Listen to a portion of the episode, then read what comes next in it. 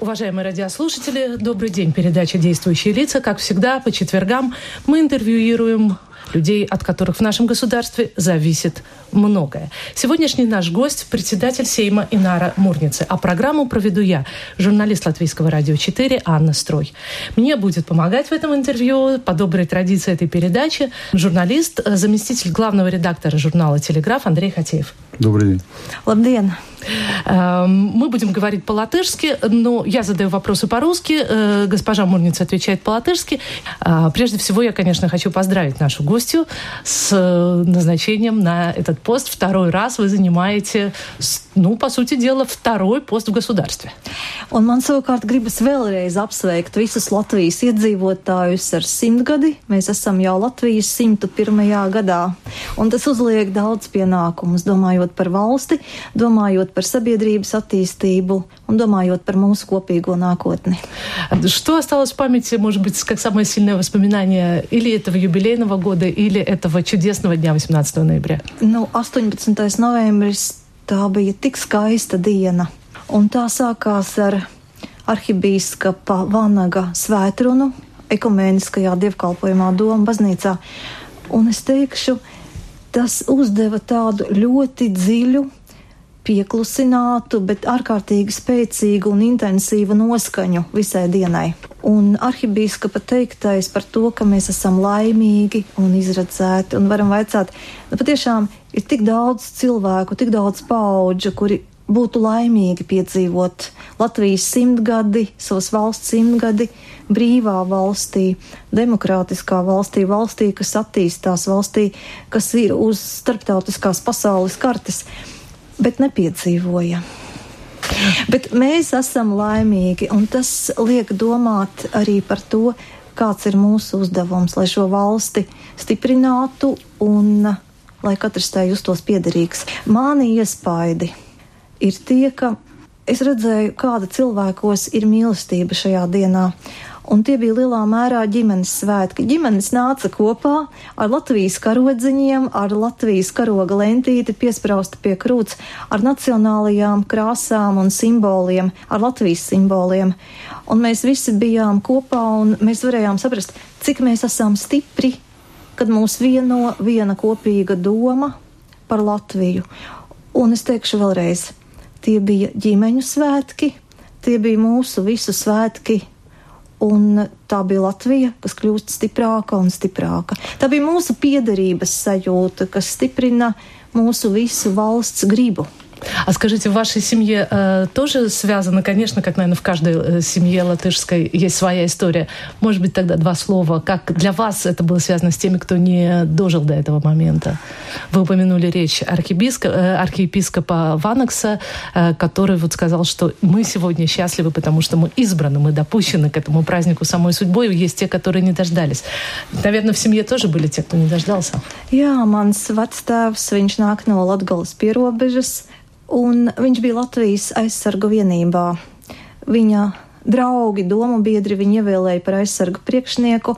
Viņš bija Latvijas patriots, lai gan savā dzimtā ģimenē sākotnēji runāja krievu valodā, bet uh, viņš bija visīstākais patriots un atdeva savu dzīvību par Latviju.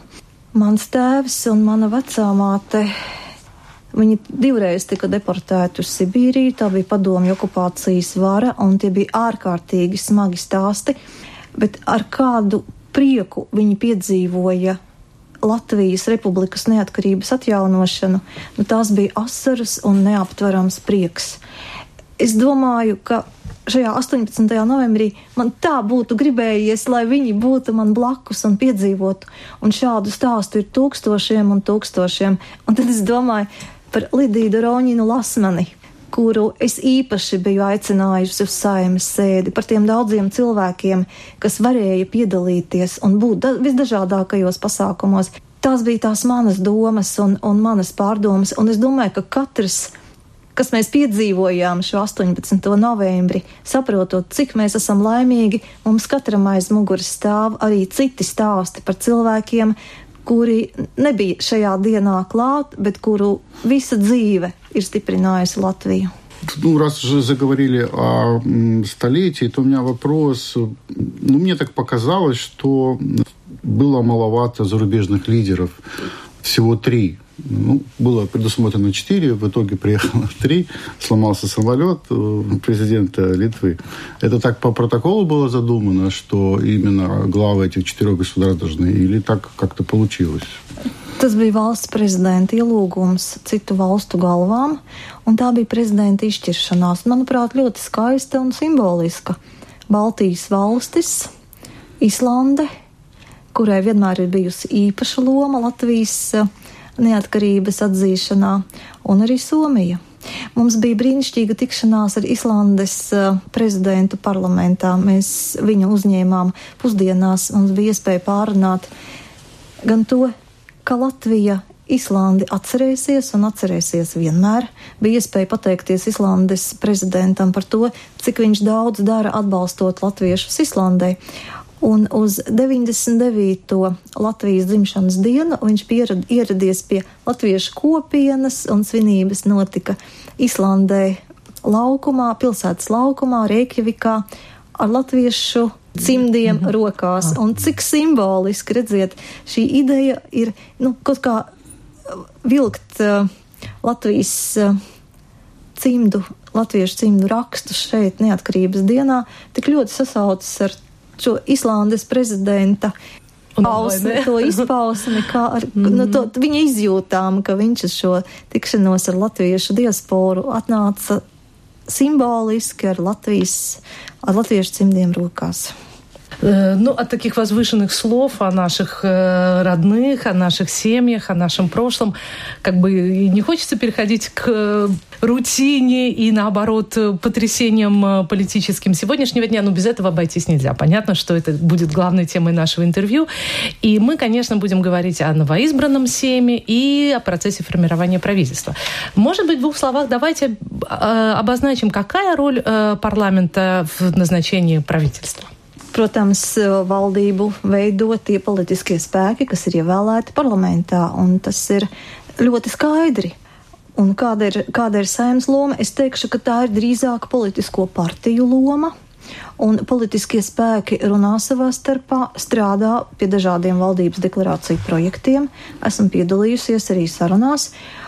Un, uh, tas ir lēmums veidot valdību. Jā, ir, ir, ir nominēti arī vai izskanējuši trīs potenciālie ministru Ministru. prezidenta amata kandidāti.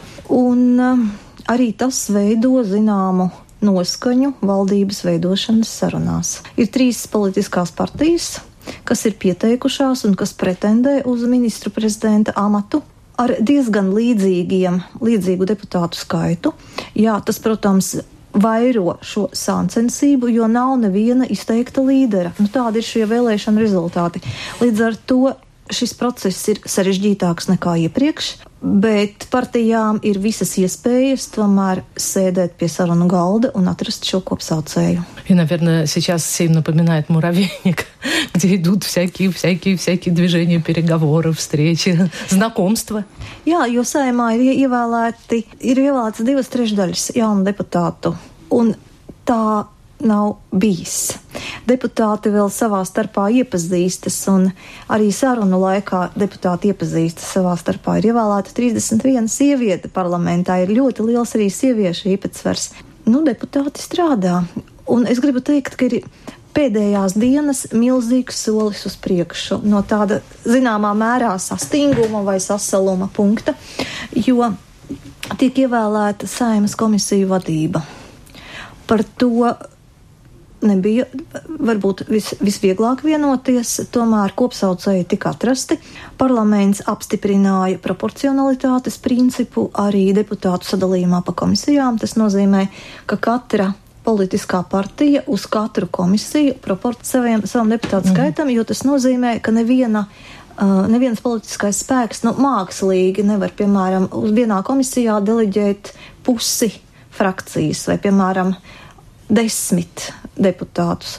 Un, un tas ir ļoti izsvērts princips, jo tas ļauj noprast, eh, strādājot komisijās, arī to saimnes kopējo lēmumu, kāds tas varētu būt jau saimnes sēdē.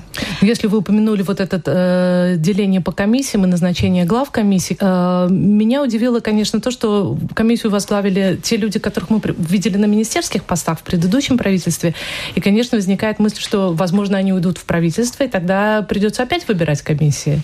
Mēs to vēl nezinām. Es saku vēlreiz, šī saima ir savdabīga ar to, ka ir liela neziņa, ka pirmkārt ir daudz jaunu deputātu, otrkārt valdības veidošana vēl ir tikai procesā un nav zināms, kurš kļūs par ministriem, kuras partijas veidos valdību, kas būs premjerministrs. Ir ļoti liela neskaidrība šobrīd, mhm. bet uh, Latvija ir parlamentāra valsts. Latvijas parlamentam galvenā funkcija ir likumdošana, likumu rakstīšana, pieņemšana, diskusija par likumiem, un saimas komisijām, kas ir galvenais likumdošanas instruments, ir jāsāk strādāt. Tas arī notiek. Parlaments to arī dara, komisijas ir ievēlētas, un nav laikā komisijām daudz iešūpoties un iesildīties. Ir 145 likumi, kas mums ir jāpārņem, respektīvi saimas komisijām, no 12. saimas ir 24 valdības uh, atsūtīti likuma projekti, kas arī nonāks uz komisiju darba galda. Ir valsts prezidenta otrreizējai caurlūkošanai atsūtīti tie grozījumi darba likumā, kas arī ir deputātiem jāskata.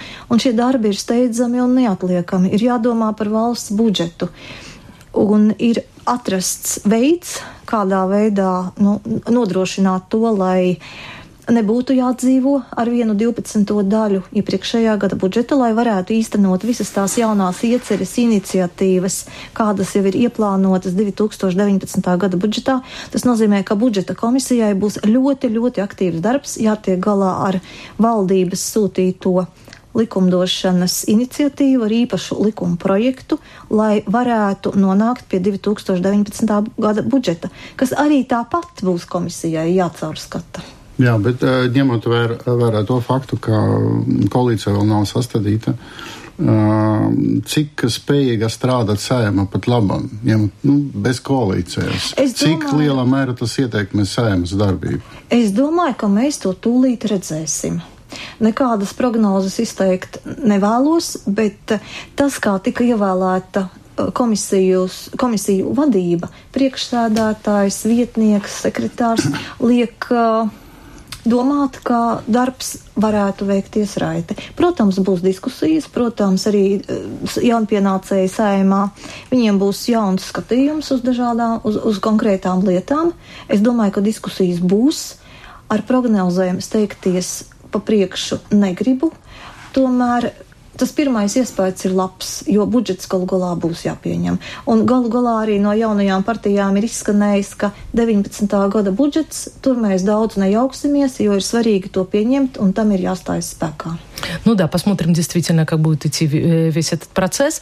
Э, хорошо, что председателя Сейма радует та обстановка, которая царит сегодня, по крайней мере, в работе вот над э, делением мест в комиссиях.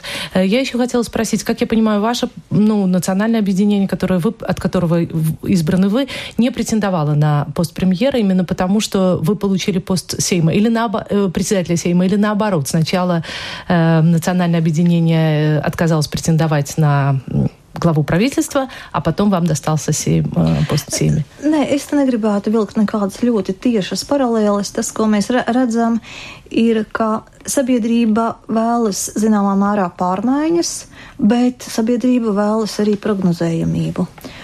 Un ir jābūt kombinācijai. Līdz ar to ir doma, ka premjerministram būtu jābūt kādam no jaunpienācējiem parlamentā. Kurš tas būs, to mēs vēl redzēsim, kurš būs spējīgs atrast vairākumu, pārliecināt visus kolēģus. Un kas nav mazsvarīgi šajā ļoti sadrumstalotajā parlamentā, veidot saliedētu komandu, spēt pārliecināt uh, savus potenciālos sadarbības partnerus, atrast uh, копсауцею. Тем более, как Он мы видели во время предвыборной борьбы, иногда это были отношения конкуренции, почти враждебные отношения. Ziniet, es domāju, ka Конечно, мы понимаем, что это условности политического момента, но тем не менее. Politika paliek politika, bet um, valdība ir komandas darbs, un valdību ir jāspēj vadīt. Э, ну, конечно, я не могу вас не спросить об отношениях позиции оппозиции. Не секрет, что многие наши радиослушатели голосовали за ту силу, которая никогда не была в правительстве, за Сасканю. И э, мне интересно, вот как вам, вам кажется, это они всегда будут в оппозиции? Это, так сказать, прямо рок, который над ними давляет, что они всегда будут es в оппозиции? Es gribu runāt par šodienu. Kā būs nākotnē, mēs neviens nezinām. Mēs redzējām, kā, kas bija pagātnē kādus uh, lēmumus uh, saskaņu pieņēmusi, par ko ir iestājusies. Un, diemžēl man jāsaka, ka tā ir tāda robežšķirtne, kas liekas pietiekami nopietna gan Nacionālajai apvienībai, gan citām politiskajām partijām, kuras ir pateikušas, ka nevēlas redzēt saskaņu šā brīža valdībā. Un tās no septiņām ievēlētām ir sešas politiskās partijas. Tā nav tikai Nacionālās apvienības, bet sešu politisko spēku kopēju pozīciju, ka viņi neies kopā ar saskaņas valdībā. Jo mēs redzam, ka mums ir principiālas, fundamentālas domstarpības tādos jautājumos, kas skar valsts valodu, padomju okupācijas atzīšanu Latvijā, kas skar starptautiskos jautājumus, kas notika Ukrainā, vai tā bija vai nebija Kremļa agresija Ukrainā. Un, protams, ka tā bija Kremļa agresija Ukrainā, un to apliecināja arī deputāti ar savu balsojumu, kad mēs balsojām par saimas lēmumu projektu saistībā arī ar Ukrainu. Bija arī jautājums par Magnītski. Tur arī bija fundamentālas atšķirības. Jautājums ir par ļoti fundamentālām vērtībām, un saskaņa ik pēc laika demonstrē vairāk orientāciju uz Kremļa aizstāvētajām pozīcijām, nevis uz Латвijas valsts позициям. Ну, было ли это, например, заметно в предвыборной кампании? Мне кажется, э, была довольно сильная переориентация этой партии во время предвыборной кампании. Может быть, это для них уже прошлое? Es, es domāju, ka mēs to visu redzēsim. Bet šobrīd situācija ir tāda, kā ir. Tās ir sešas politiskās партijas no septiņām, kas ir pateikušas, ka neredz saskaņu valdībā. В этом случае, э, на ваш взгляд, какая коалиция сейчас была бы идеальная? из пяти-шести партий. Ну, Сасками, понятно, вы в расчет не берете. Jā, manā skatījumā vislabākais variants ja seši politiskie spēki varētu vienoties savā starpā un izveidot sešu politisko spēku valdību, vai arī vismaz piecu politisko spēku valdību, maksimāli plašu, jo katra no ievēlētajām politiskajām partijām pārstāv salīdzinoši nelielu deputātu skaitu. Tas nozīmē, ka būs nepieciešams daudz sarunu, lai mēs varētu vienoties par to, ko šī valdība darīs par valdības deklarāciju, un lai neviena no politiskajām partijām nu, nevarētu tā kā spēlēties ar valdības stabilitāti vai šantažēt pārējos koalīcijas partnerus. Mēs jau redzējām, kā tas notika, kad eh, vēl pirms 13. saimas sanākšanas mēs sanācām kopā, lai sadalītu, kura, kura politiskā partija sēdēja saimas sēžu zālē. Un tad deputāti smaidīja, jā, nu tagad mēs saprotam, kāpēc jums ir vajadzīga plaša valdība vismaz ar sešiem, pieciem spēlētājiem. В последнее время довольно часто в кулуарах э, вспоминают про Роберта Зилы. Э, который может появиться как кандидат в премьеры и как фигура, которая всех удовлетворяет, поскольку, видимо, будут проблемы и у господина Гоббсона с составлением правительства, если ему президент доверит, и у господина Пабрикса. Что вы об этом думаете? Как э, Роберт Зила, готов ли он возглавить? Es uzskatu, ka tā ir valsts prezidenta ekskluzīva prioritāte nominēt premjerministra kandidātu un tad šim nominētajam kandidātam censties sastādīt valdību, veidot valdības deklarāciju risināt sarunas ar potenciālajiem partneriem un tad nonākt pie rezultāta. Es neuzņemtos valsts prezidenta vietā kādu saukt vai nē.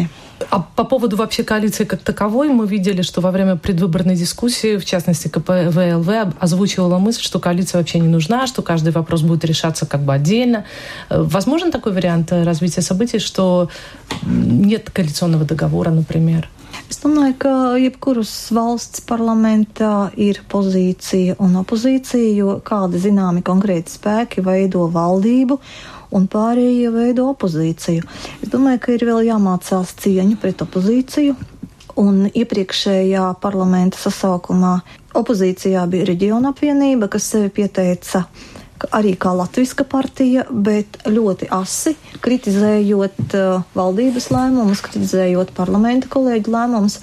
Un mēs jutām reāli šo opozīcijas elpu pakausī.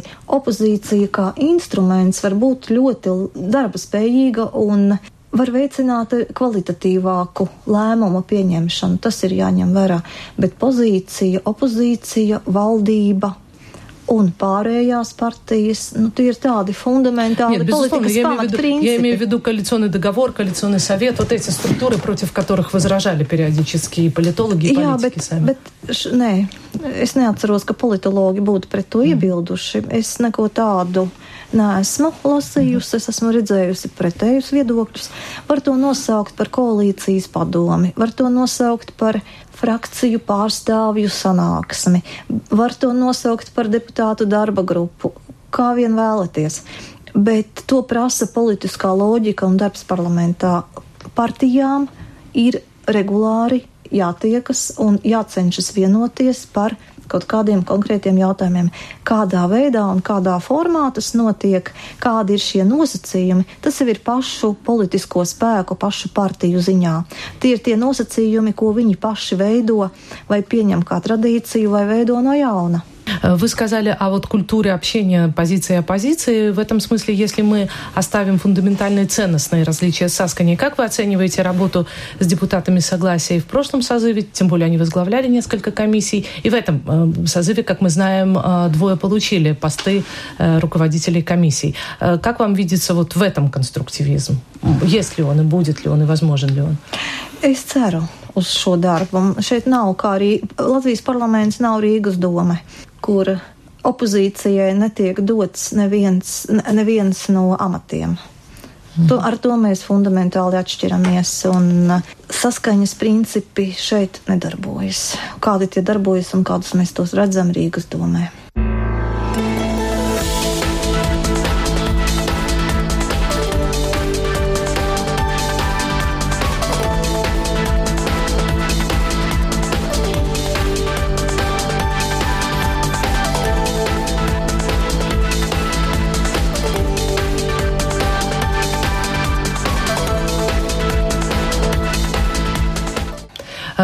Ли вы привести пример, вот когда ваш именно пост председателя Сейма, ведь это своего рода э, прежде всего работа президиума Сейма, определение повестки дня, ну, был использован как инструмент в разрешении, может, какой-то кризисной ситуации, скажем, в прошлом sazivē? Es domāju, ka politiskās partijas nāca savā starpā un par ļoti daudz ko runāja. Tas, kas bija nepieciešams saimas uh, attīstībā. Tad bija modernāks skatījums uz saimu kā institūciju. Es sāku savu darbu ar solījumu izveidot analītisko dienestu un savu darbu 12. saimā beidzu analītiskajam dienestam jau uzsākot aktīvu darbu un iesildoties tiek veidots, par, tiek domāts arī par to, kā pašai saimai kļūt mūsdienīgākai iestādēji, par to, kā iesaistīties e-pārvaldē, lai nu, nebūtu tikai papīra dokumentu aprite. Daudzas lietas iepriekšējus gadus ir bijušas tā kā vairāk atstātas pašplūsmā. Mēs То есть domājam, это та работа, которая ведется не на трибуне, а за трибуной, как бы вне зала. Saimnes priekšsādātājiem ir daudz dažādu funkciju. Tā ir, protams, sēžu, saimnes sēžu vadīšana, tā ir prezidija darba vadīšana, tā ir ārlietu funkcija, tikšanās ar vēstniekiem, gan Latvijas vēstniekiem ārvalstīs, gan ārvalstu vēstniekiem Latvijā tikšana darbs ar ārvalstu parlamentiem, uzturot politisko diskusiju, iestājoties par to, kas Latvijai kā valstī būtu nepieciešams, ir ļoti aktīvs darbs Baltijas valstu formātā, NB8, tā sauktajā Baltijas un Skandināvijas valstu formātā, un uh, arī uh, ar Amerikas Savienotajām valstīm un Kanādu. Tāpēc es gribu teikt, ka otra mana prioritāte ir bijusi drošības un aizsardzības jautājumi, kurus esmu kā saimnes priekšsādātāji vienmēr centusies virzīt un arī veicināt un sekmēt. Ну, если мы, кстати, заговорили о вот этой ну, административной структуре, вы упомянули новое структурное подразделение аналитики, службу аналитики, э, то был создан новый пост э, генерального секретаря Сейма, шло там не очень гладко вот с госпожой Петерсоне. А как сейчас э, работает вот эта новая, немножко реформированная структура? Mēs strādājam pie reformām, bet reformas ir tāpēc vajadzīgas, lai saima būtu mūsdienīgāka, mm. modernāka institūcija un iestāde. Un eh, saimas ģenerālsekretāram viens no darbiem ir arī darbs pie ārlietu dimensijas.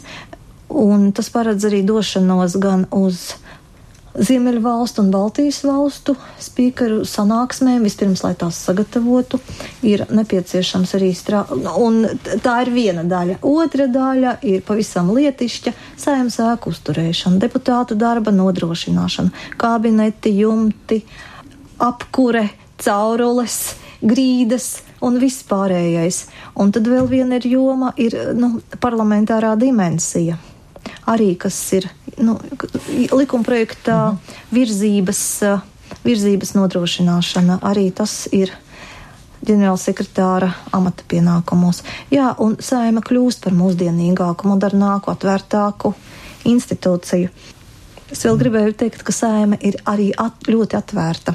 Mēs esam piepildījuši pēdējos gados atvērta parlamenta konceptu. Tas nozīmē, ka uz sēmas komisiju sēdēm nāk eksperti, nevalstisko organizāciju pārstāvi, interesanti. Un dažkārt ir tā, ka šis uh, komisiju sēžu zāles ir tik pilnas, ka tur gan arī zābolam nav kur nokrist. Jūs kā žurnālisti to ļoti labi zinat. Ir īpaši fórumi, jauniešu saima kur nāk uh, jaunieši no visiem Latvijas novadiem. Un viņi izspēlē ir un mācās, ko tas nozīmē būt deputātam. Viņi strādā savās jauniešu saimnes komisijās, un pēc tam nāk uz saimnes sēžu zāli. Ir tāds prieks vadīt jauniešu saimnes sēdes, jo tu redzi tādu deksmi un vēlmi debatēt. Tā ir vēl viena lieta. Ir ēnu dienas parlamentā.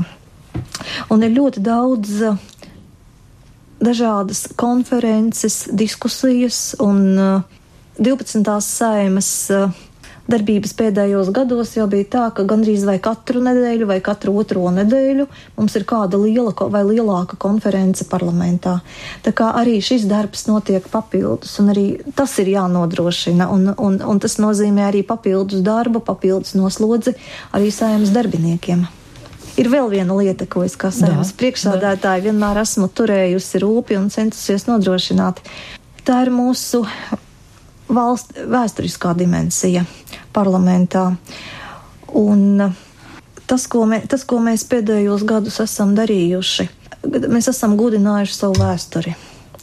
Ir ļoti nopietni izdevumi gan par to, barikā, gan par to, kas notika barikāžu laikā, tie ir barikāžu laika dokumenti, un tie ir vienkārši fascinējoši dokumenti. Varbūt vēl ar lielāku aizrautību tos var lasīt kā kriminālu romānu, jo tie ir tā laika dokumenti, kurus sājumi izdeva. Ir puča laikam veltīta, augusta pučam vēl, veltīta, veltīts izdevums. Mēs esam arī satversmes jubilejas izdevumu izveidojuši. Un satversmes 95. gada dienā mēs atjaunojām divus satversmes pantus saimnes sēžu zālē. Latvijas karoks, kā brīnišķīga visu Latvijas iedzīvotāju velte, kā kobidarbs, ir arī pie saimnes sēžu zāles un deputātiem, visiem apmeklētājiem tas ļoti patīk. Ja, ja nu kāds kaut kur izvēlas fotografēties arī aizejošās 12. sēmas komisijas, nu parasti izvēlējās pie Latvijas karoga. Какие, на ваш взгляд, у нового Сейма должны быть э, приоритеты на следующие четыре года? Конечно, сильно забегая вперед, но тем не менее, у вас, как у политика, должно быть э, видение, что в стране нужно исправить, прежде всего, не откладывая. Pirmais, viskarstākais darbs ir, protams, budžets. Nākamā gada budžets, un es ceru, ka tas tiks pieņemts raiti, no nākamā gada 1. janvāra tad jau būs spēkā. Tās lietas, ko nepaguva līdz galam izdarīt 12. sājuma, ir oika jautājuma atrisināšana, bet tas ir jāizdara gudri ar juridisku izvērtējumu, jo mēs te dzirdējām priekšvēlēšanu laikā tādus mudinājumus ātri, ātri atrisināsim, atcelsim un gan jau viss būs kārtībā. Bet tur var iznākt tā, ja bez pietiekami pamatotu juridisku izvērtējumu to ceļ, tad var nākties maksāt grandiozas soda naudas, plus vēl šī atcelšana nebūs spēkā. Tad, tad ir jāceļ, bet jāatrod veids ar izsvērtu juridisko pamatojumu, kā to izdarīt gudri. No 12. saimas vēl līdz galam neizdarīta lieta ir dalītais nekustamais īpašums, ir ēkas, arī dzīvojamās mājas, kas pieder īpašniekiem, mm. dzīvokļu īpašniekiem, bet zeme zem šīm ēkām pieder nu, kādam citam īpašniekam. Un tad, protams, ir jautājums par nomas maksu. Cilvēki sūdzas, ka nomas maksa ir ļoti augsta. Un ir grūti to samaksāt. Arī šeit Tieslietu ministrijai ir iestrādes, bet tas ir darbs, ko 12. sēma nepaguva izdarīt un kas ir jāturpina. Ir jādomā par to, kā turpināt šo atbalsta programmu ģimenēm ar bērniem, demogrāfijai. Un, un tad, kad es tiekos ar cilvēkiem, viņi saka, ziniet, cik labi. Šobrīd mēs saņemam tādus atbalsta pasākumus ģimenēm ar bērniem un domājiet, kā, kā jūs to varat turpināt. Mēs redzam, ka Igaunija mums ir priekšā ar šiem pasākumiem. Tā ir vēl viena ļoti liela lieta, kas būtu jādara. Mēdīji.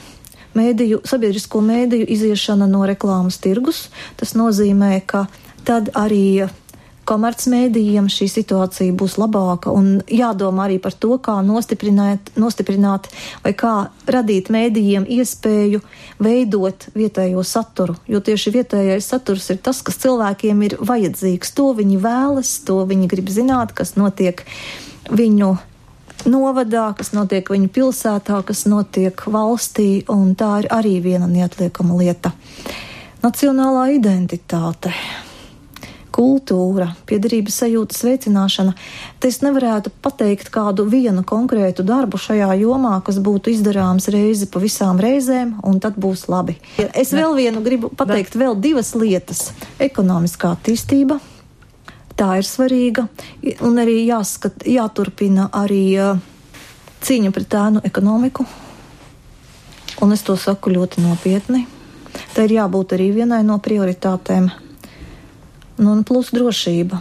drošība. Es, es tā varētu minēt vēl, vēl, vēl un vēl, mm. tāpēc ka Latvijā ir iesāktas reformas arī veselības aprūpē, izglītībā, un šīs reformas общем, ir arī vēl jāturpina. Возьми, везде что-то ну, серьезное предпринимать. Jā, bet, bet tā ir pati dzīve, un tā ir tā, tā situācija, kurā, mums, kurā mēs esam. Ja jūs man vaicājat, kura ir viena lieta, kas jāizdara, vai trīs lietas, es to nevaru pateikt, tāpēc, ka šo lietu ir daudz. Pirmkārt, 12. sējumā neatrisinātās līdz galam, un tad pati dzīve piedāvā ar vien jaunas un jaunas. Ну, одну из э, сфер я все-таки хочу выделить особо. Это сфера того, что как мы называли интеграция. Это, это слово не очень любили ни русские, ни латыши, но тем не менее мы им воспользуемся.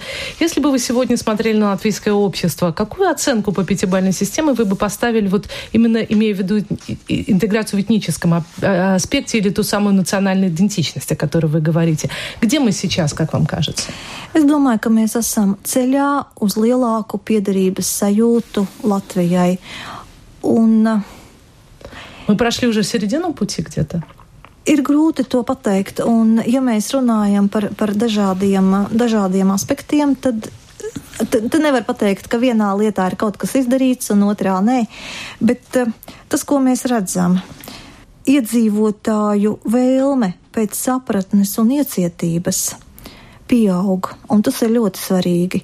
Piemēram, 2017. gadā iedzīvot, 37% iedzīvotāji teica, ka viņi vēlas dzīvot sabiedrībā, kur valda iecietība, sapratnē un citam cita pieņemšana. Un tas ir pieaugums par 10% salīdzinājumā ar pāris gadu laiku. 4. maija ir svētki, un mēs to svinām. Un 4. maija Latvijas Tie, kas balsoja par Latvijas neatkarību, bija 18. novembrī svinīgajā sēdē, Un viņiem saskrēja acīs asaras, tad, kad visi aplaudēja par to, ko viņi izdarīja. Bet 4. mājas Latvijas neatkarības atjaunošana pirms dažiem gadiem, vēl 2015. gadā, bija svētki tikai 2% iedzīvotāji. Šobrīd tie ir svētki 54% no 2% 15. gadā līdz 54% šodien. Tas ir milzīgs lēciens mūsu valstiskajā apziņā, mūsu piedarības apziņā Latvijas valstī. Dziesmu svētki, tie bija svētki, un tie bija svētki visiem, gan latviešu kolektīviem, gan arī tiem citautiešiem, kas bija iekļāvušies latviešu kolektīvos, visa cieņa un milzīgs paldies, gan bija vēl īpaša mazākuma tautību programma dziesmu svētkos. Es domāju, ka mums ir ļoti daudz jāstrādā pie savstarpējās uzticēšanās. Tā ir varbūt visasākā problēma šodien Latvijas sabiedrībā jo mums ir savstarpējās uzticēšanās procents 51, Norvēģijā, Dānijā, Somijā tas svārstās 86 līdz 88 procenti. Un es domāju, ka te vēl ir daudz darāmā. Ir uh, latviešu valodas apguve. Nu, tas ir fantastisks lēciens. 89. gadā tie bija aptuveni 20%. 23, 89. gadā, 2014. gadā 94% iedzīvotāju pašvērtējumā prot valsts valodu. Es domāju, ka šogad šis procents būtu vēl lielāks. Mums ir jāspēj pašiem to novērtēt, ka mēs kā sabiedrība, cik ļoti daudz mēs esam izauguši. Es pirms kāda laika biju Moldovā un stāstīju par to, ko Latvija dara nacionālās identitātes nostiprināšanā, gan attiecībā uz latviešiem, gan attiecībā uz mazākumu tautībām. Un viņi klausījās un teica, jā, mums arī par to būtu jādomā. Когда вы говорите о вот этой взаимном доверии и о чувстве безопасности, значит ли это, что, например, русские должны наконец успокоиться и понять, что их никто не делает латышами, но они должны знать определенные вещи и соблюдать определенные вещи? Это так можно кратко понять? Es negribētu teikt vai izcelt kādu vienu konkrētu mazākumu tautību Latvijā. Es domāju, ka mēs runājam par to, ka Latvijā mums ir dažādu tautību Latvijas patrioti. Tā kā mans vecais tēvs bija. Un tas ir ļoti svarīgi. Bet mums ir satversme, konstitūcija, kas mūs visus vieno. Un te ir teikts, ka te ir pamatnā, pamatlietas uzrakstītas. Ka Latvijas valsts ir izveidota apvienojot latviešu vēsturiskās zemes, balstoties uz latviešu nācijas valsts gribu un pašnoteikšanās tiesībām. Un šajā Latvijas valstī katrs ir cienīts, bet viņam ir Latvija jāciena. Vismaz jāciena, ne nerunā par mīlestību, bet arī šī mīlestība ir, un arī to var just, tad, kad aizbrauc uz austrumu pierobežu, un, un esmu tur tikusies ar jaunsargiem, dažādu tautību jaunsargiem, bet viņi ir jaunsardzē, tāpēc, ka viņi saprot, ka Latvija ir ļoti liela vērtība, kas ir jāsargā. Es redzēju, ka viņi kopā dzied, dejo latviešu dziesmas, dziesmas citā valodā. Un, un uh, nacionālā identitāte ir ļoti liela vērtība. Nevelti padomju okupācijas laikos bija tā sauktā rusifikācijas politika, kur centās tautībām atņemt šo nacionālo savdabību, nacionālo kultūru. Tas nozīmē tā kā izraut nācijai sirdi. Un Latvijas valsts ir ļoti daudz darījusi, lai dotu iespējas mazākuma tautībām apgūt dzimto valodu, kultūru, bet tajā pašā laikā tomēr ir jārespektē Latvijas valsts pamatvērtības. Latvija, Latvija ir vienīgā valsts, kur latviešu valoda un kultūra var uzplaukt vispilnīgāk visās tās dažādās formās. Tā ir vienīgā valsts pasaulē.